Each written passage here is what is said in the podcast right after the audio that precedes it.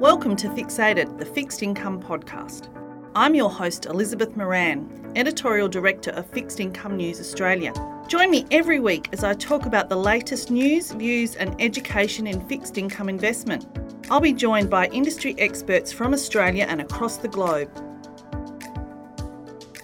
Hello, welcome to the Fixated podcast. Today, I am absolutely honoured to have Chief Investment Strategist and Head of Global Bonds, Robert Tipp from PGIM. Now, PGIM is one of the top 10 global asset managers with 1.5 trillion US dollars in funds under advice. Hello, Robert. How are you today? And what, what's it been like in New York? All right. Well, it's a beautiful fall day, you know, early fall. So we still have some uh, flowers and color out there, but also some of the leaves are turning. So one of our rare temperate moments with good scenery as well here. Wonderful, wonderful. Um, let's start. You've had a really interesting global career, and today I'm hoping you can give our audience an insight into your global perspective. Do you think developed countries with massive debt burdens are heading towards a Japanese style economy? Well, yes and no, and that's a, a, a great place to start. Uh, you know, I'm in the, the fixed interest area and uh, have been doing this for, uh, you know, over three decades and have heard that question from the, the very beginning. And uh, it seems very counterintuitive. People have been expecting higher debt levels to push up interest rates. And I think that is the case in frontier markets. And it is the case in emerging markets where the credit risk is, is very apparent.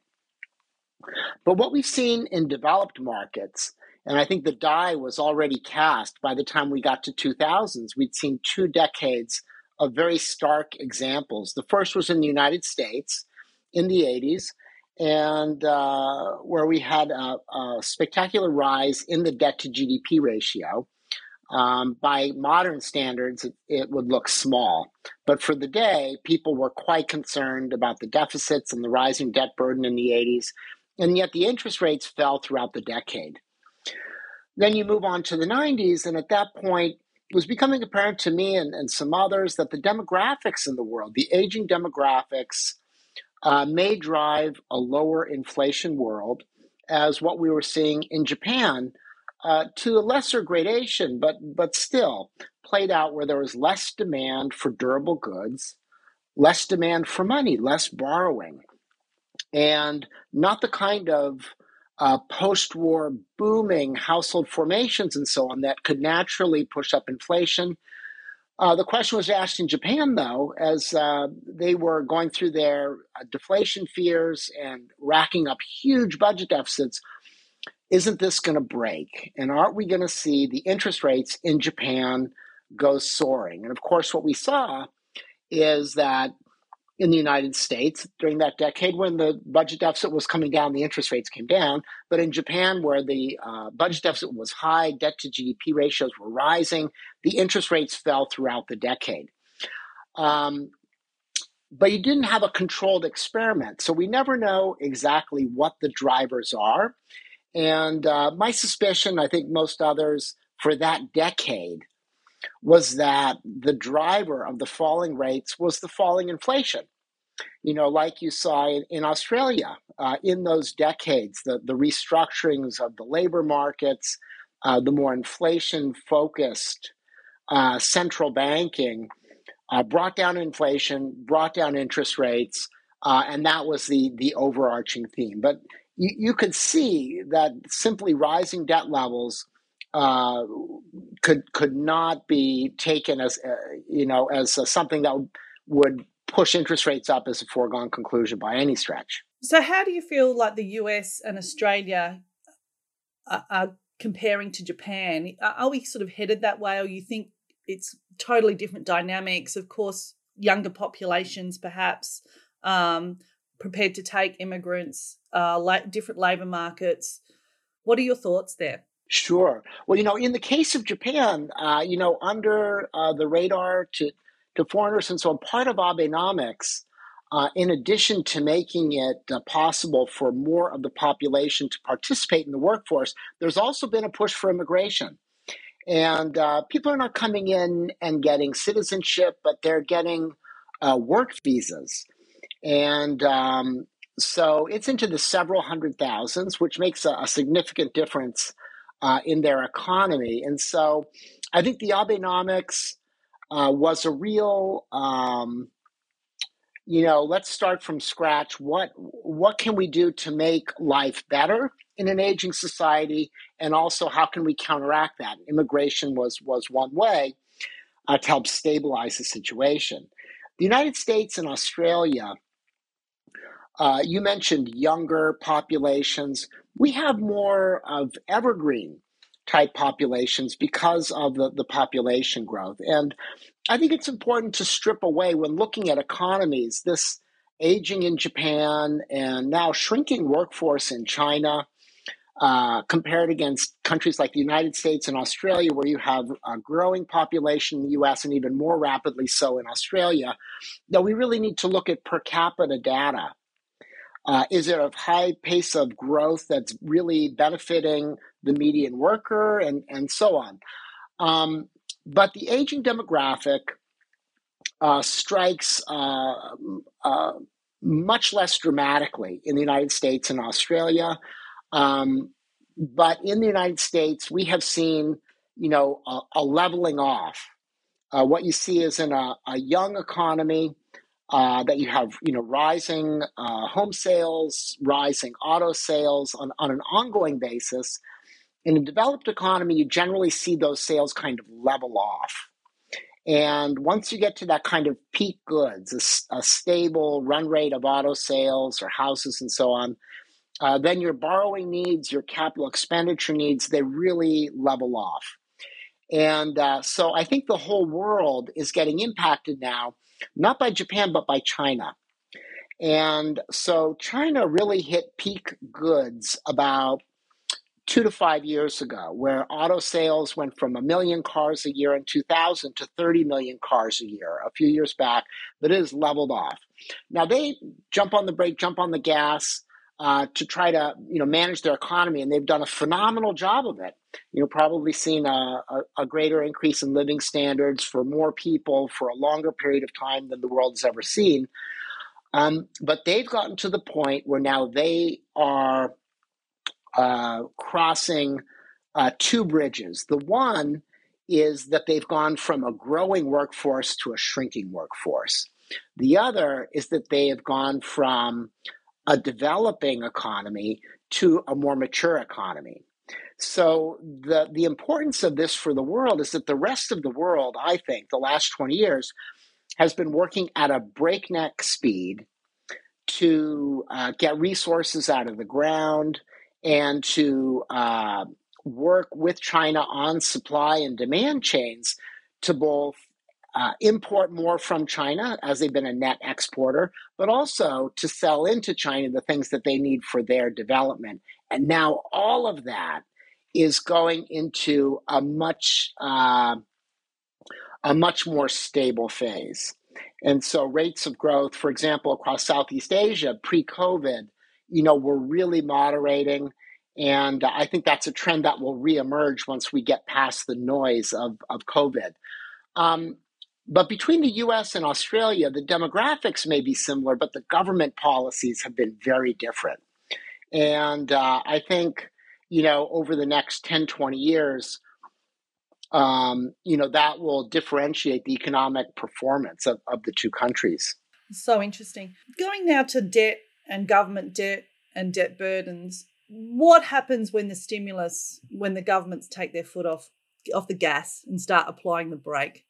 Um, you know, uh, I, I would say that you know my experience with that has been that uh, it looks horrific on the face of it. It looks like an incredible headwind, but in reality, it it usually just passes. And let me give you a, a couple examples. In the United States in 2009, there was a massive amount of fiscal stimulus that went into the economy and um, there were a lot of crises that hit uh, in the years that came, and there was a fiscal sequester and so on. But unless you, um, in the in the absence of, of those kinds of disturbances, most of it really kind of blended into the woodwork.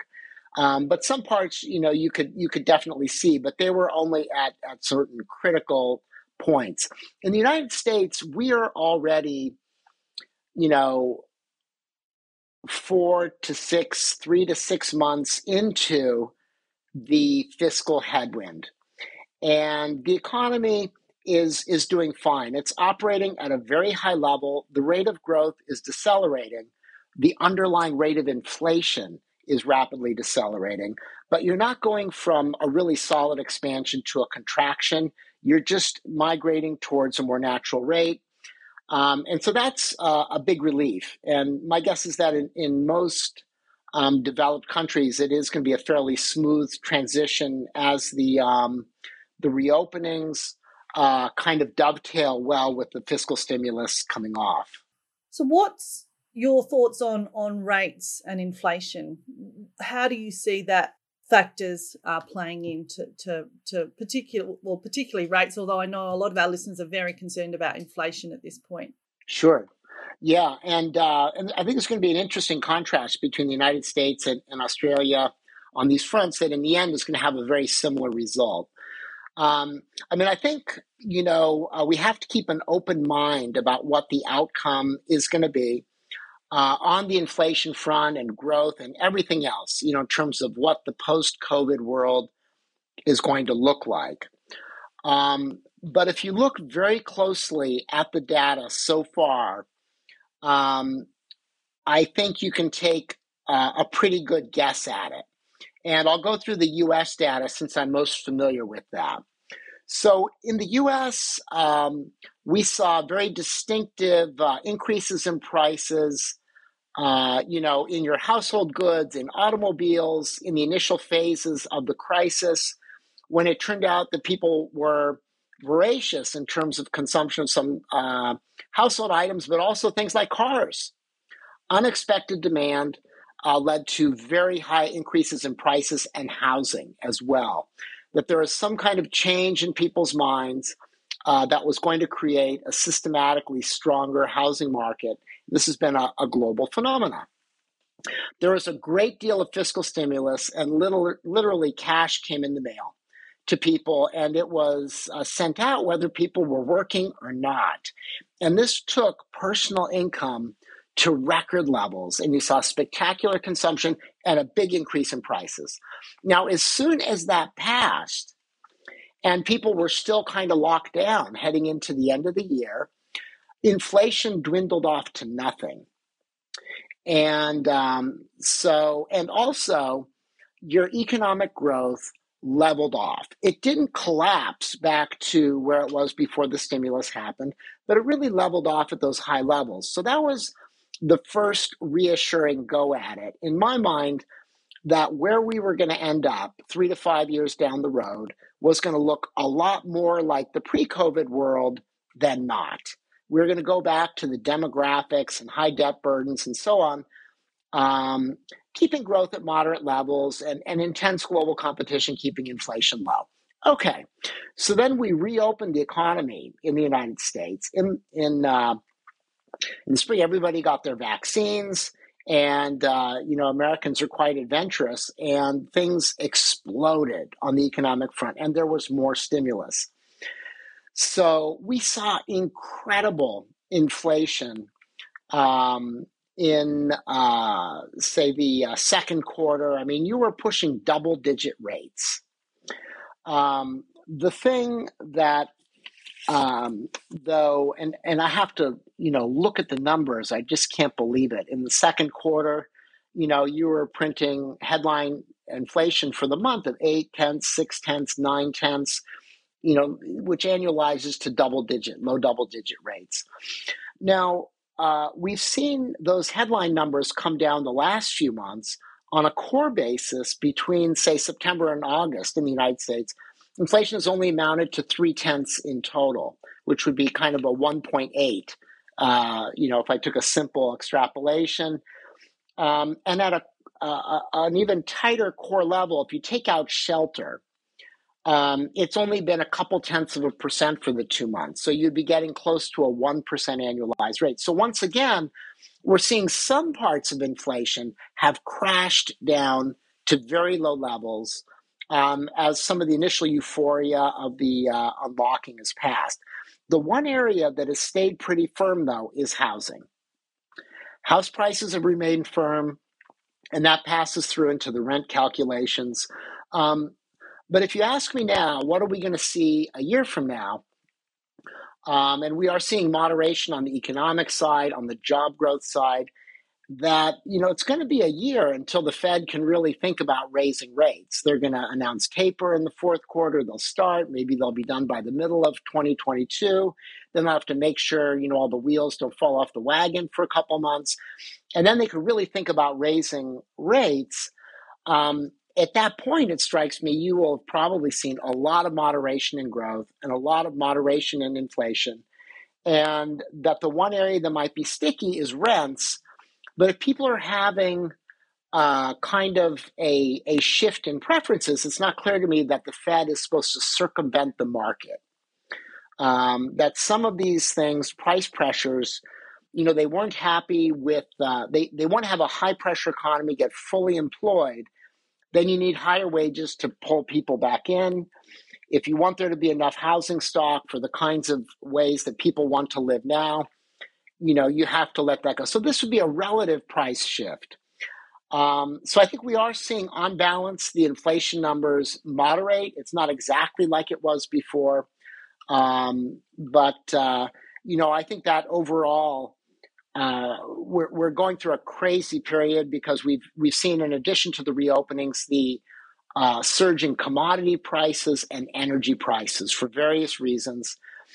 And we're talking about the world's that was actually my next question about the energy and oil and oh yeah. you know distribution of goods you know that sure. that must feed into inflation somewhat um, well absolutely but it's also a huge tax and we're so far we're focusing on the world's strongest economies. After we moved off of Japan, talking about Australia, the US, you know, some of your strongest DM economies.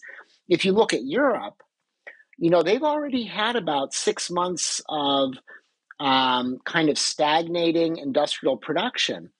Um, and that's a huge driver of their economy. So there were questions before the energy prices went up about sustainability. And now this is going to be a huge tax on people's incomes. And um, uh, so, yes, it is pushing up inflation. It's going to make people want to hike rates. The hawkish central bankers want to hike rates. But if they're not full employment and they're seeing signs that this is isolated and due to shortages and not, you know, a booming underlying growth dynamic, I, I think there may be a lot more patience than what's getting priced into the market. That's really interesting uh, to hear you say that. Um, for years and years, I've heard that people talk about there's going to be a bond crash and um, it's on the horizon. Interest rates are going to move up, um, and we've seen the the US and the Australian ten year government bond rates. You know, they're on a, a steady climb at the moment. Do you have any thoughts on on government bond rates and where they might flatline or, or find some stability? Yeah, sure. I mean, my um, you know impression is that while um, in the 80s and 90s inflation was brought under control, um, and and and the central bankers, you know, taking the lead from your neighbors, uh, picked these inflation targets, and there have been some you know modulations in the exact targets for inflation, but two percent seems to be the universal standard.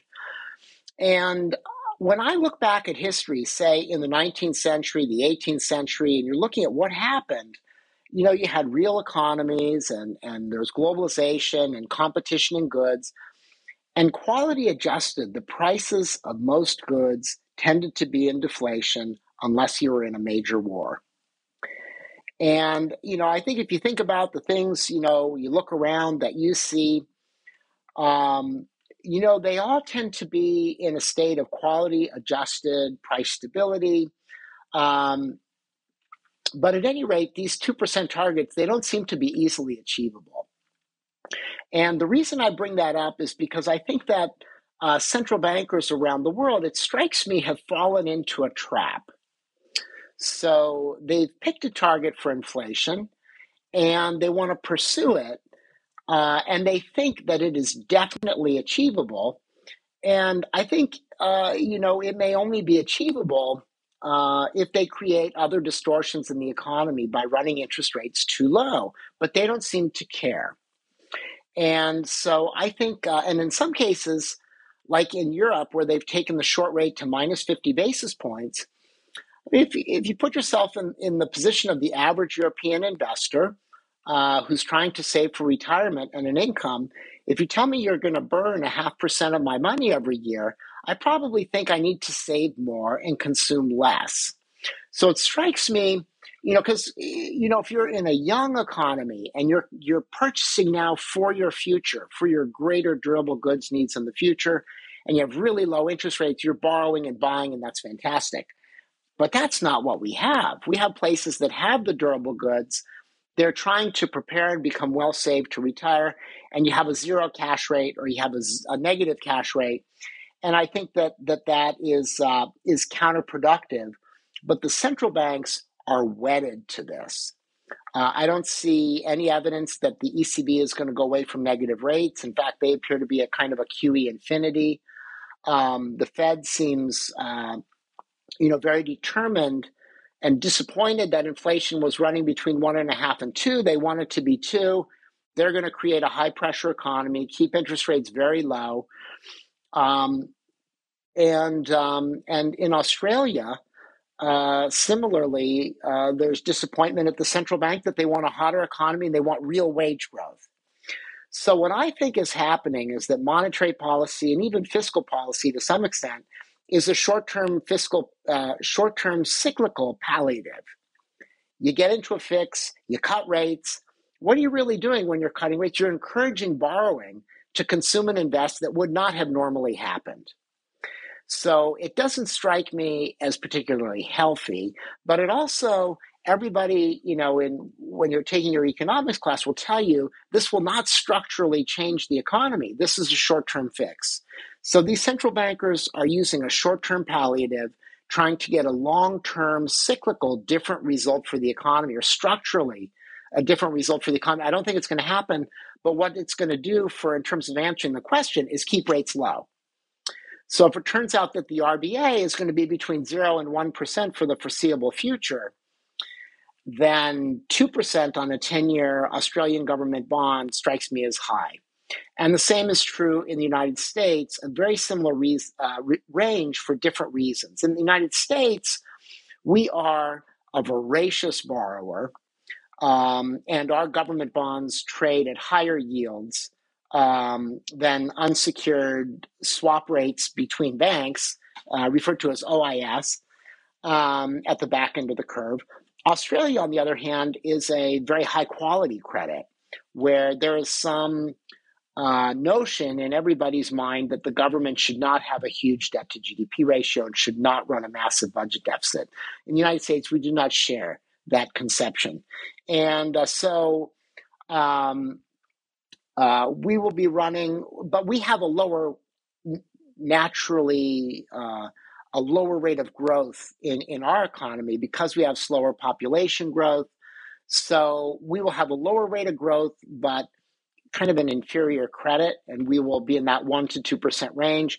Australia, I think, in, in my opinion, is is a a better credit, um, but will have a higher growth rate, and so we'll end up being in a very similar uh, I would say zip code, but maybe it's postal code uh, for those interest rates going forward as the central banks end up, you know, locked at these very low levels.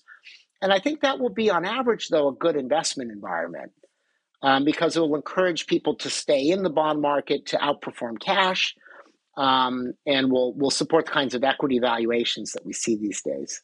That's really insightful. Thank you so much. I want to sort of switch gear a little bit now and talk about ESG investments, environmental, uh, social, and governance, uh, um, and, and the swing towards investors looking for those sorts of investments. I'm just wondering about what you're witnessing in the US.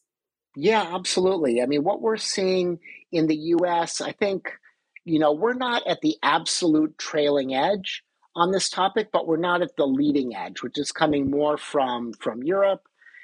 And um, and in the the last administration, the Department of Labor was taking kind of an active edge discouraging investors from risking giving up return in order to pursue ESG, say at the pension fund plan sponsor level.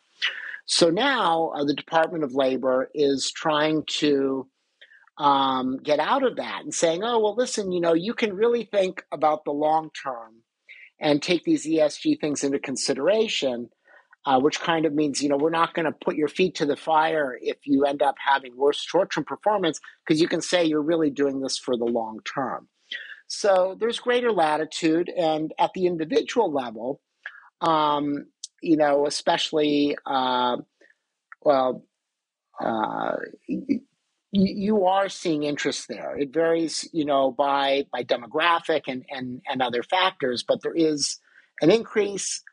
Um, but then you're seeing, you know, as those products are coming out, you're seeing a race to catch up and to figure out whether there's something legitimate there behind the label or not. Um, so that whole process is going on. Um, what I think is, and and and internally, every investment manager is is dealing with this to figure out what their clients want, because there's a huge range uh, from those that are are strictly on a return-seeking basis, and so the ESG matters if it's going to hurt returns, um, to those that are more impact-based, almost. So while that's all going on, we've had this energy crisis hit. And um, that is really a fascinating thing. And I think in the long run, um, you know, could be a godsend in some ways because what's happening is uh, they're saying, oh my God, you know, these prices are soaring because we've had underinvestment um, in these fossil fuel areas. And, um, you know, and then you have spectacular earnings performance from those industries, which are supposed to be, um, you know, in their twilight years of profitability, uh, all of a sudden are booming. And so I think, you know, people have to think realistically uh, about transition and how to make sure that uh, if that is the direction that everything goes, and in the countries where that is the direction that it goes, that you don't leave yourself uh, unduly vulnerable um, to the vagaries of the market and end up, you know, with the lights out uh, and and paying a lot, you know, to get them on when they're on. Oh, look, I couldn't agree more. I, I think of um, people in developing countries like India that might not yet have refrigeration, let alone air conditioning. You know, how about we all turn off our, our refrigeration and our aircon for, for the summer? You know, who would like that? Yeah. But uh, there, there are a lot of things going on. I think um, you know, there have been very interesting, uh, you know, micro studies of introducing solar in India and uh, and and local networks of power um, where the power is shared and bought and sold across small households, which are then not dependent on a central grid, which is great in a place that has monsoons. Um, so there, there appear to be things out there that could help people. Um, and and to your point, you know, if you don't have India on board, you know, what do you really have? And then if you get India on board, who's going to pay for it? So it's it's tough. But one of the the things that's out there too is there are a lot of tariffs, and um, you know, is is China flooding the market with solar panels? Well, let's put the tariffs on. Well, what does that do? You know, to the natural market uh, dynamics, which you know, may get people to a cleaner uh, source of energy in, in a natural market way. So a lot of uh, a lot of ups and downs in, in that area, um, but definitely one that has serious focus from from all investment managers, us included, in terms of getting ways to formulaically include this in the investment management in a way that fits every client and that can be substantiated, you know, through your internal research as um, uh, focused on achieving you know what you're trying to achieve. It's very important that you can you, they're held to account for their green claims or that there is a measure uh, or or um, some something that gives you comfort that what you're actually investing in is is is helping the planet or whatever yeah. whatever other other goal that it has. Um, i wanted to talk a little bit about evergrande and the chinese property market and de- developers you know, for a while there, it looked like it might sort of be the next Lehman Brothers to rock global markets. Is it still on your radar? Are you still concerned about property developers in China? Yes, and um, but maybe not so much so in in the way uh, that you would think. So, in terms of the Lehman aspect, so the the uh, the Evergrande, you know, has a a manageable amount of debt that is issued outside of China, and um, you know is marked down. And if there was going to be a global impact of them going out of business on the world from their uh, financial impact, I think you would be seeing about it, you'd be hearing about it. Um, I think it is very important for China's economy, but let me come back to that. First, contrasting with Lehman Brothers, the problem there was that we were pre central clearing of a lot of derivatives. And so everybody looked at each other and said, you know, we didn't really think that would happen. And we have 8,000 unconfirmed swap transactions with Lehman that we think probably are mostly offsetting, but we don't know.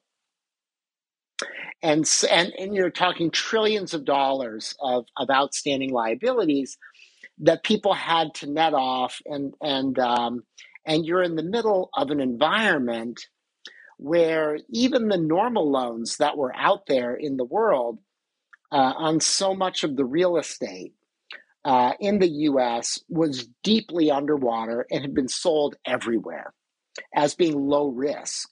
And there was a lot of leverage. So since then, a lot of the investing that's done that's more speculative is done on an unlevered basis. And so when somebody, you know, goes down, you don't have 5x, you know, when X defaults, you don't have 5x of sales that need to go through and um, uh, and you don't have a world where there's a, a vast over leveraging uh, of, of various things, and you don't have a, a, huge uncertain distribution of the risk across the world's financial sector. So I think there was that Monday when everybody said, "Oh, you know, we need to get our arms around this," and then by Friday, I think they kind of had.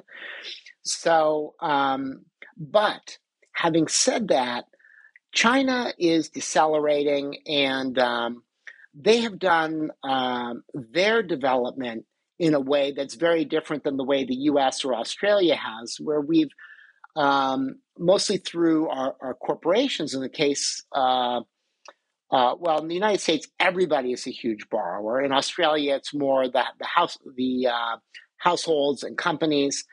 Um, and the, the current account is, is quite negative uh, for our countries. China, on the other hand, has run a surplus, has run a trade surplus throughout, and uh, and generally a large current account surplus. They've kept the capital account closed, so their development has been done with their own money, and their borrowing done in their currency, and that has made them incredibly resilient. The first time I think we really saw that was in '97 uh, with the Asia crisis um, didn't devalue their currency and uh, had a, a, banking crisis that they bailed out domestically. And um, so it's been very resilient. Um, I think, though, one of the problems of the capital account uh, and the nascent markets there is people have no place to put their money. And so it is disproportionately in real estate. Now, the real estate is not generally not highly levered. Um, they've had high, uh, you know, down payment requirements as you buy your second and third homes. Um, but if you think about, you know, China, you know, the mutual fund business is very new. You're only allowed to send so much money out of the country every year. You know, where are you going to put the money? In the bank, in real estate. So um, there is, uh, I, I, think, going to be a, a big impact on their economy uh, a slowdown in their growth rate, and that may have you know knock-on effects globally in terms of the deceleration that we were talking about earlier. That was going to happen anyhow because their development is slowing down, their urbanization, and they're into a, a shrinking workforce mode at this point. So I think it's going to be, you know, if people hadn't realized the kind of cresting and the rapid deceleration of China growth going from 12 to 10 to 8 to 6, I think when it goes from eight to six to four, you know, it, then it's it's definitely going to be on, on people's radar. I, I, it's not going to be a terrible environment, but I but I think it's going to be different. We're not obviously going to have the growth that we've had um, by investing into China, which sort of brings me into PGIM and how you're positioning your portfolios at the moment, particularly obviously fixed income, and, and where you see value in, in the market at the moment. Sure. So uh, I think that uh, we're at, at, an interesting point where in economic recoveries, um, there is usually a point that creates a lot of value in the bond market.